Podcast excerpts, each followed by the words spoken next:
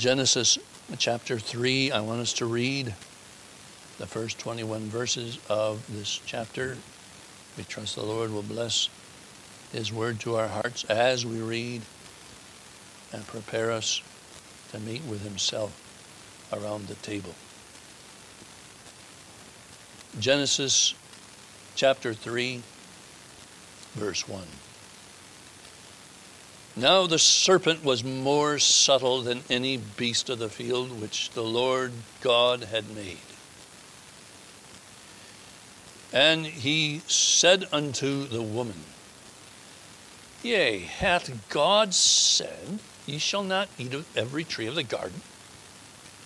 And the woman said unto the serpent, We may eat of the fruit of the trees of the garden, but of the fruit of the tree which is in the midst of the garden, God hath said, Ye shall not eat of it, neither shall ye touch it, lest ye die.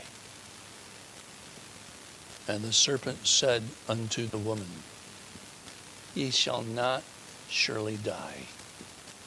For God doth know that in the day ye eat thereof, then your eyes shall be opened, and ye shall be as gods, knowing good and evil.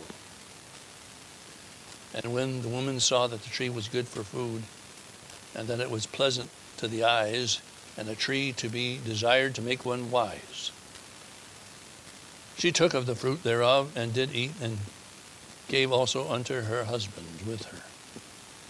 And he did eat. And the eyes of them both were opened, and they knew that they were naked. And they sewed fig leaves together and made themselves aprons. And they heard the voice of the Lord walking in the garden in the cool of the day. And Adam and his wife hid themselves from the presence of the Lord God amongst the trees of the garden. And the Lord God called unto Adam and said unto him, Where art thou? And he said, I heard thy voice in the garden, and I was afraid, because I was naked, and I hid myself. And he said, Who told thee that thou wast naked?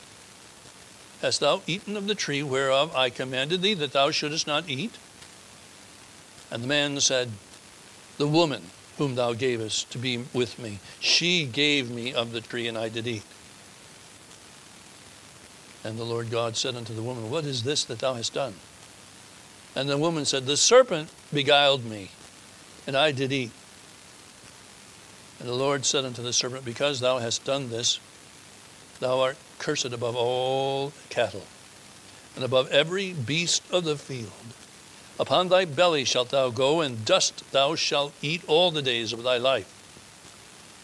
And I will put enmity between thee and the woman, and between thy seed and her seed.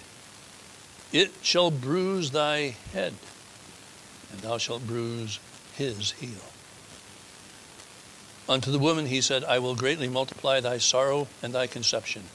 In sorrow thou shalt bring forth children, and thy desire shall be to thy husband, and he shall rule over thee. And unto Adam he said, Because thou hast hearkened unto the voice of thy wife, and hast eaten of the tree of which I commanded thee, saying, Thou shalt not eat of it, cursed is the ground for thy sake. In sorrow shalt thou eat of it all the days of thy life. Thorns also and thistles shall it bring forth to thee. And thou shalt eat the herb of the field. In the sweat of thy face shalt thou eat bread, till thou return unto the ground. For out of it thou wast taken. For dust thou art, and unto dust shalt thou return. And Adam called his wife's name Eve, because she was the mother of all living. Unto Adam also and to his wife did the Lord God make coats of skins and clothed them. Well, in our reading there. We trust the Lord will add his own blessing to the reading of his word. This morning, I want us to think particularly as we prepare our hearts to come to the Lord's table on the last words of verse 21, where it says, The Lord clothed Adam and Eve. and clothed them. Therefore is our title. Before we go further, though, let's just ask the Lord to meet with us for Jesus' sake. Father in heaven now, we pray that you will bless this time. We pray that you will get our minds and hearts centered upon what we read, what we learn, what we can know of the work of the Lord Jesus through this portion. Lord, I pray that you will help me by the Spirit's working within my own mind and heart to say and lead to the minds of these all only those things that thou hast ordained for their good. We pray that you will bless now the word. Bless our time. Close us in with thyself. Allow us the ministry of the Spirit of God amongst us, we pray. All in Jesus' name and for his sake. Amen. Before we turn our minds to our text in verse 21, I want us to think for a moment on the statement made in verse 8. And it says, And they heard the voice of the Lord walking in the garden in the cool of the day. And Adam and his wife hid themselves from the presence of the Lord amongst the trees of the garden. The marvelous thought to be taken from this verse is that the regular routine of unfallen Adam was that he walked with the Lord in the garden which the Lord had made for him. But this must mean that the Lord manifested himself in a very tangible way so that Adam was able to enjoy the times of communion. In other words, the Lord allowed himself to be seen and known as a person with whom Adam could converse and fellowship. But we have to ask the question when God shows himself in a likeness of man for the purpose of communing with man, which person of the Godhead is most likely to speak or offer the word of God to man?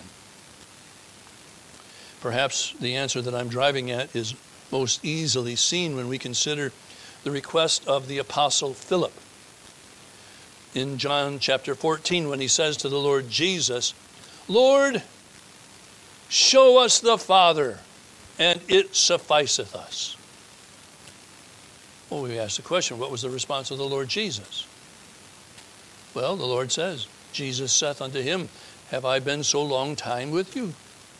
And yet thou hast not known me, Philip. He that hath seen me hath seen the Father.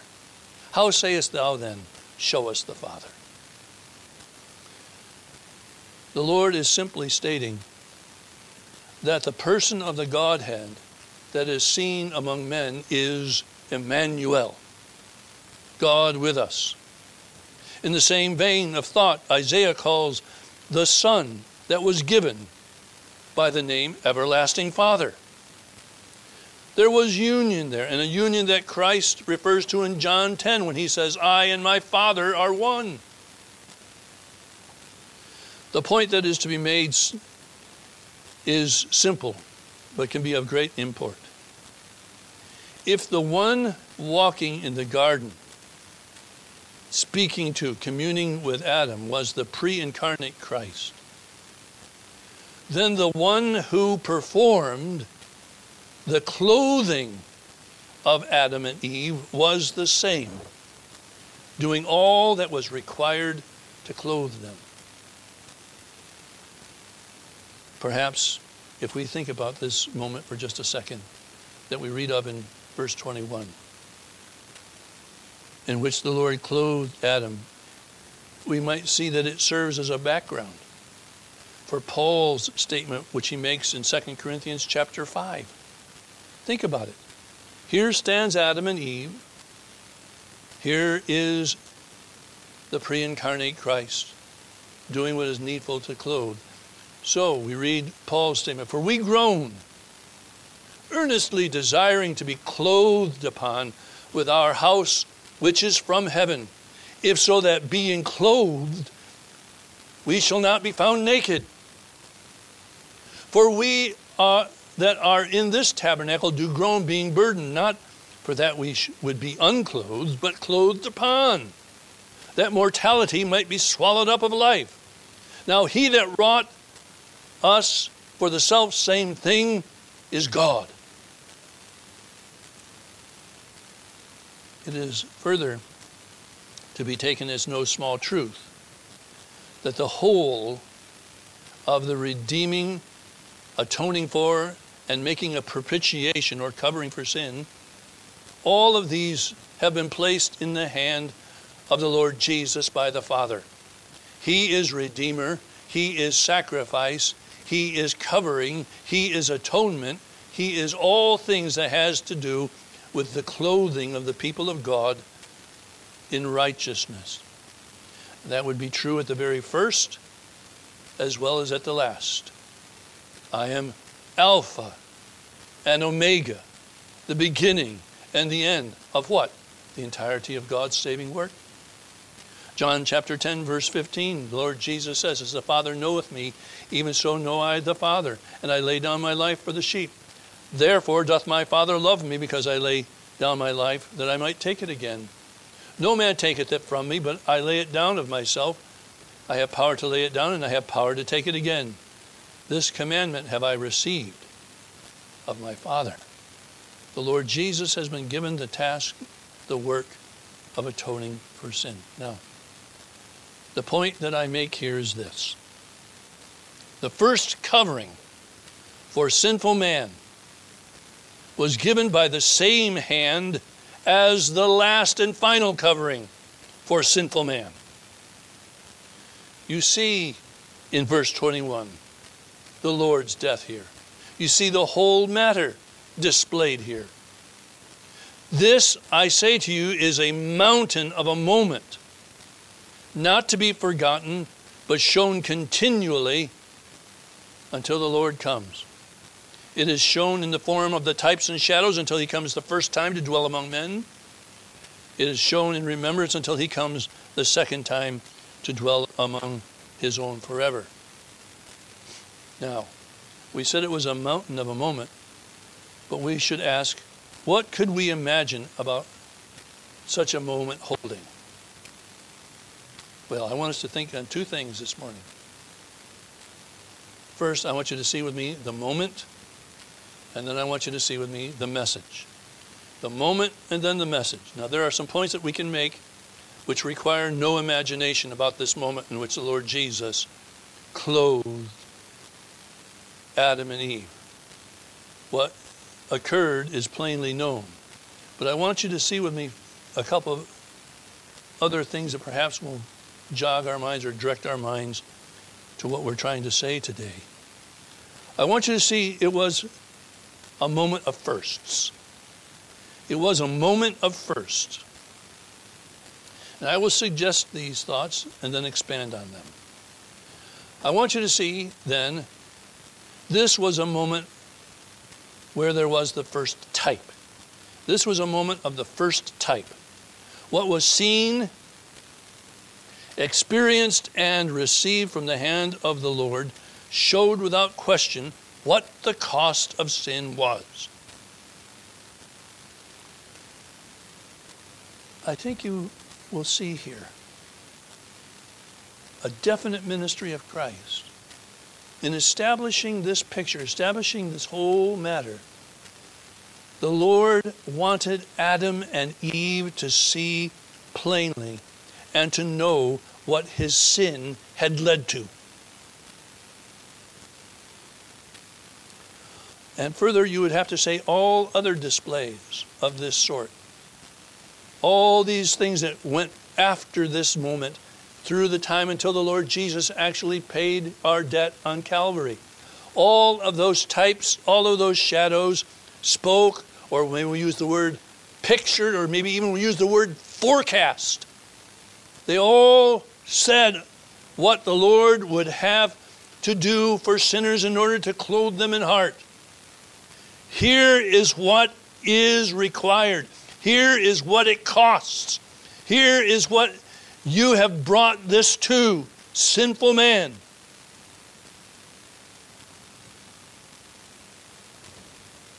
I also want you to see that this moment was the first lesson in atonement.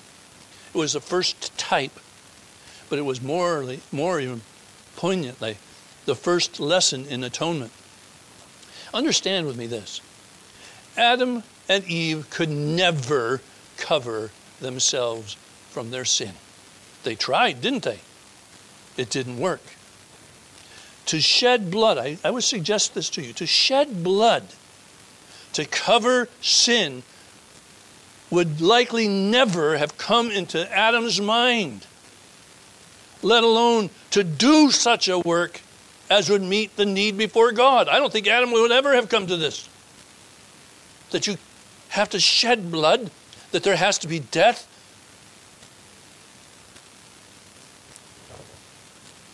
I think you have here very plainly the Lord setting it before Adam. He puts it before him face to face that a substitute had to die. Further, I want you to see this, and I don't know that we can get ourselves away from this. I don't know how anybody could divorce themselves from this thought. The lesson preached that the covering was personal. God covered Adam and Eve. He didn't just say, I'm going to make a covering, and if you, if you can make use of it, Adam, uh, and you can apply it to yourself somehow, go ahead.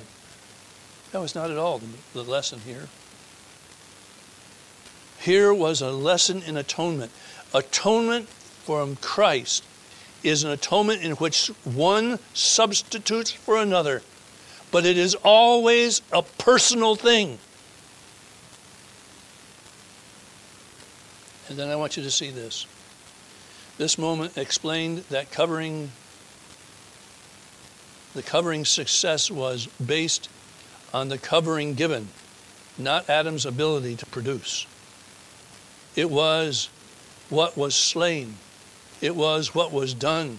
It was what was used to cover that brought the success of the covering, not what Adam was able to produce by himself. You know, here is the whole trouble of Cain explained. Cain said, I will please God, I will placate God, I will satisfy God by what my hands can produce. Abel said, No, sir. I could never produce what is needful. There must be the shedding of blood. That was our lesson. When our parents had to stand there and have the Lord clothe them by the shedding of the blood of the animals, we learned that lesson. Let me ask you a question here, because I think many would deny this. Was the gospel of Christ understood from the beginning? was the need for atonement, was the need for a substitute, was the need for the shedding of blood, was the need for God producing both the offering and the work. Was that understood from the beginning? And I'd have to say, absolutely. Now, were there people throughout the ages that did not understand that? Yes. Did they act upon their lack of understanding? Yes. But the truth was evident from the beginning. And so I say it was a moment of firsts.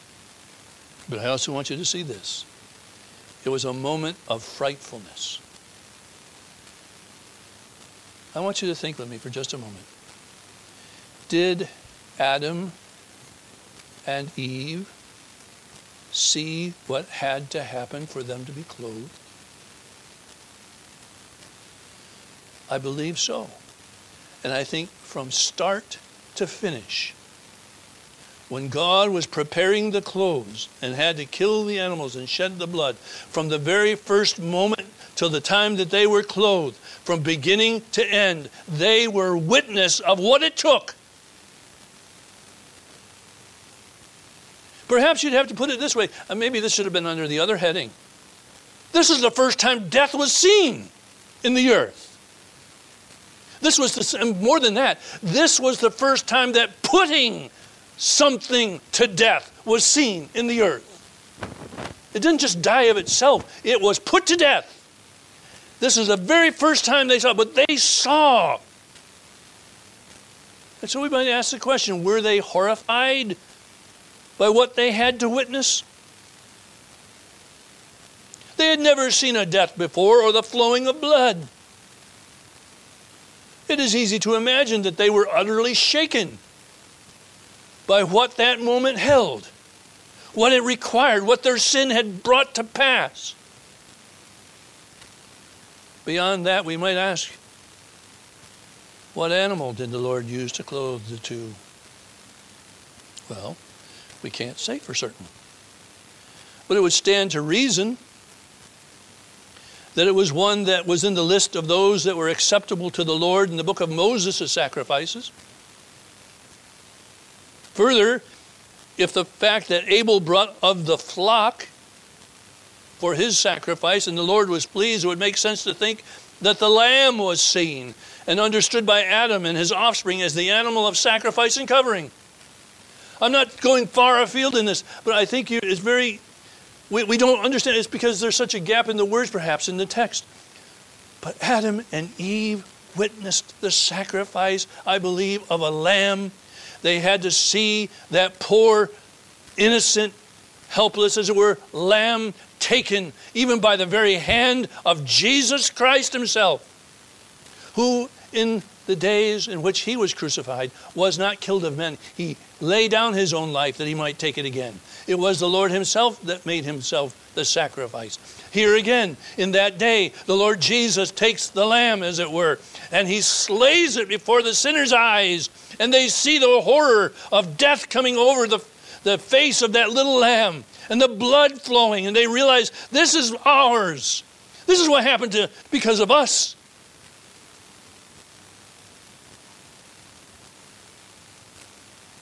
In this moment, I say, when the Lord clothed them, vividly pictured the death of the Lord Jesus that was to come. And if we can accept that, it was the Lord Jesus Himself that stood here to slay and cover. Two subsequent statements in Scripture hold a powerful connection to this moment. You say, What are you saying? I want you to think about this as Christ himself was made the offering for sin, he said, It is finished. The last words before he gives up the ghost, as it were. The Lord began the work of covering sin by blood and clothing his people that day in Eden. He, that's where it began. The work was ultimately finished that day when the Lamb was slain. Bear that in mind. Christ, the coverer, the atoner, the propitiation of his people, from start to finish on the subject, was the one who did the work. But also, I think there's another statement in Scripture that comes very vividly into our minds, or we, we see it, under, it explains it, at least in my thinking. If we consider Adam standing there at the scene of the slaying, wearing his sin, and then we see Christ doing the whole of the work to cover for sin Paul's words in 1 Corinthians chapter 15 verse 22 are given a full display. You say, what are you saying? What were those words? For as in Adam all die, so in Christ shall all be made alive. There, see the picture? Here stands sinful, dying Adam. Here stands Christ, the provider of the clothing which makes Adam's sin to be covered.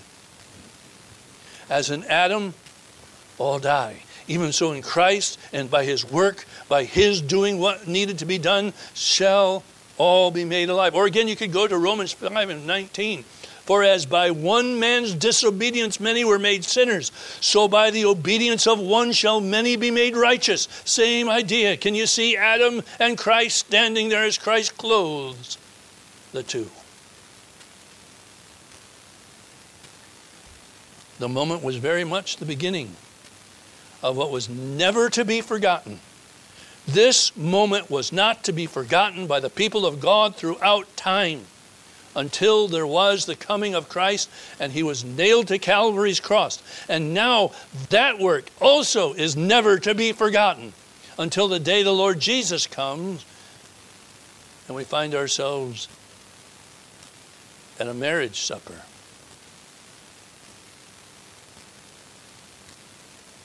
We are to never forget that message. We are covered by what the Lord Jesus provided by his death.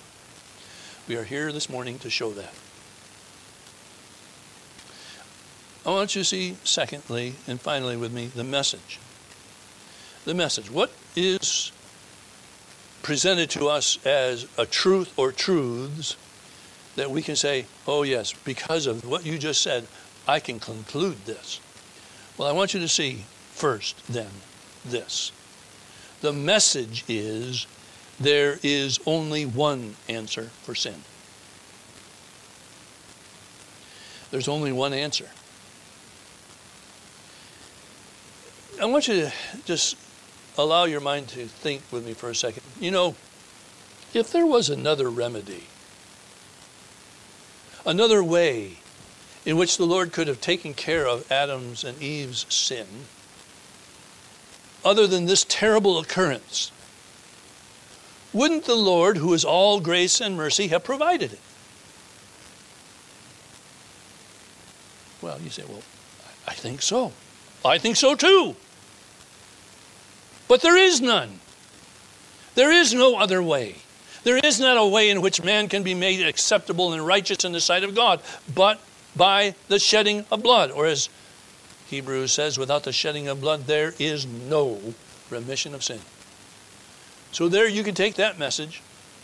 It's very plainly stated, no matter what anybody wants to say today. Oh, we don't need the blood. That's not what God looks at. God looks at us as being His creation. He loves us. And there is only one way in which sin can be dealt with, and that's by the shedding of blood. Second, we can conclude this the answer, God's answer, is sufficient. The answer is sufficient. You can note in the life of Adam, in the life of his sons, in the life of those that knew God after, the, after Adam, throughout all the days of the Old Testament, you can read and understand very plainly that Adam did not have to go searching for another or another or additional means of making things right with God. He knew he didn't have to do anything more. He didn't, he didn't have to say, well, I need to, I need to reform my life. I need to walk a different way. I need to be, I need to enhance my existence by this or that means. He didn't go looking. He knew this was the answer. And it was sufficient to make him righteous in the sight of God. Not the sacrifice of the animal, but what was being done by the hand of the Lord. And I think the perpetuating of the sacrifices throughout the course of the Old Testament preached that truth. They did not cover for sin, but they reminded that God provides the removal of sin. And with them, as it is with us, it is our place to believe and trust. The work of Jesus Christ is sufficient.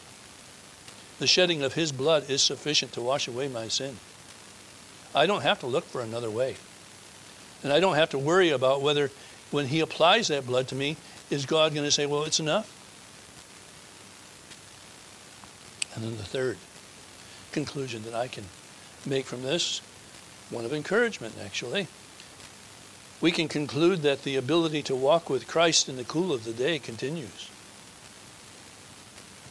Adam could still walk with God. You say, how do you know that? Because he did. And it was said particularly a couple of his um, descendants that they walked with God. One of them so walked with God that the Lord took him, that being Enoch. It says of Noah that Noah was a man that was a, a friend of God. He walked with God. Job. How many others? David, the friend of God. Daniel. Who, it is your opportunity. It is something that you can do. You can walk with Jesus Christ. Why? Because there has been the shedding of blood and the clothing of our hearts and lives and souls with the righteousness of Jesus Christ. You don't have to wonder, well, maybe the Lord's not going to do it with me. I'm not this or I'm not that. That's the devil lying to you. You can walk with Christ. You can walk with Christ.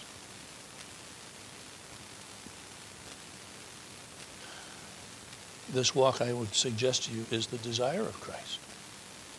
It's not just that you would want to walk with Christ. Why did the Lord Jesus, and again, I'm saying that I'm supposing, and I think I'm right here, why did the Lord Jesus, as the pre incarnate one, do this work for Adam and Eve? I think it's because he wanted to continue to walk with Adam and Eve. He wanted to continue to walk with these that he loved and created. I think perhaps this was in the mind of John when John writes in 1 John chapter 1. But if we walk in the light as he is in the light, we have, see if these words sound like this whole setting. If we walk in the light as he is in the light, we have fellowship one with another, and the blood of Jesus Christ, his Son, cleanseth us from all sin. You can walk with Christ. Why? Because his blood cleanses from all sin. How much sin? All sin. I can walk with the Lord Jesus? Yes. Where can I walk? In the light. Right now? Yes. How about tomorrow? Yes.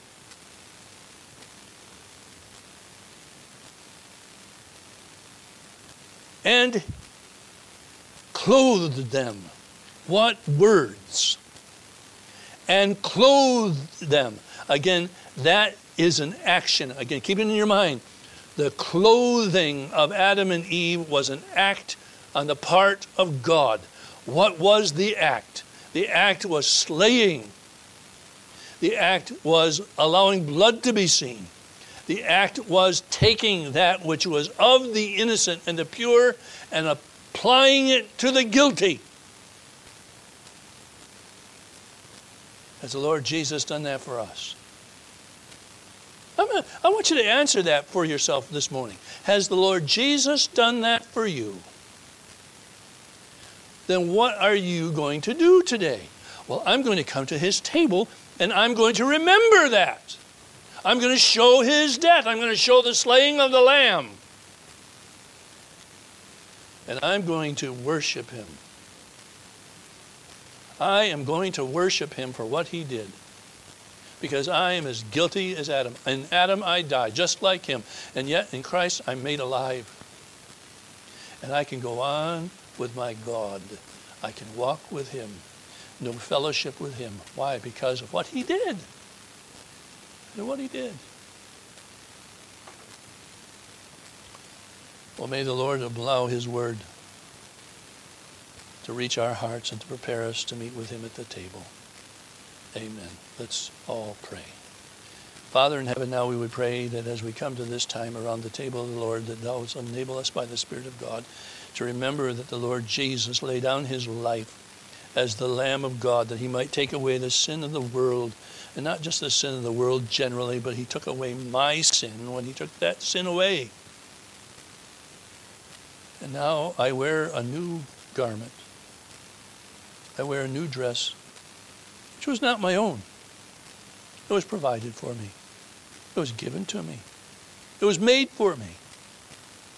And now I wear it. And no man's going to take it off me.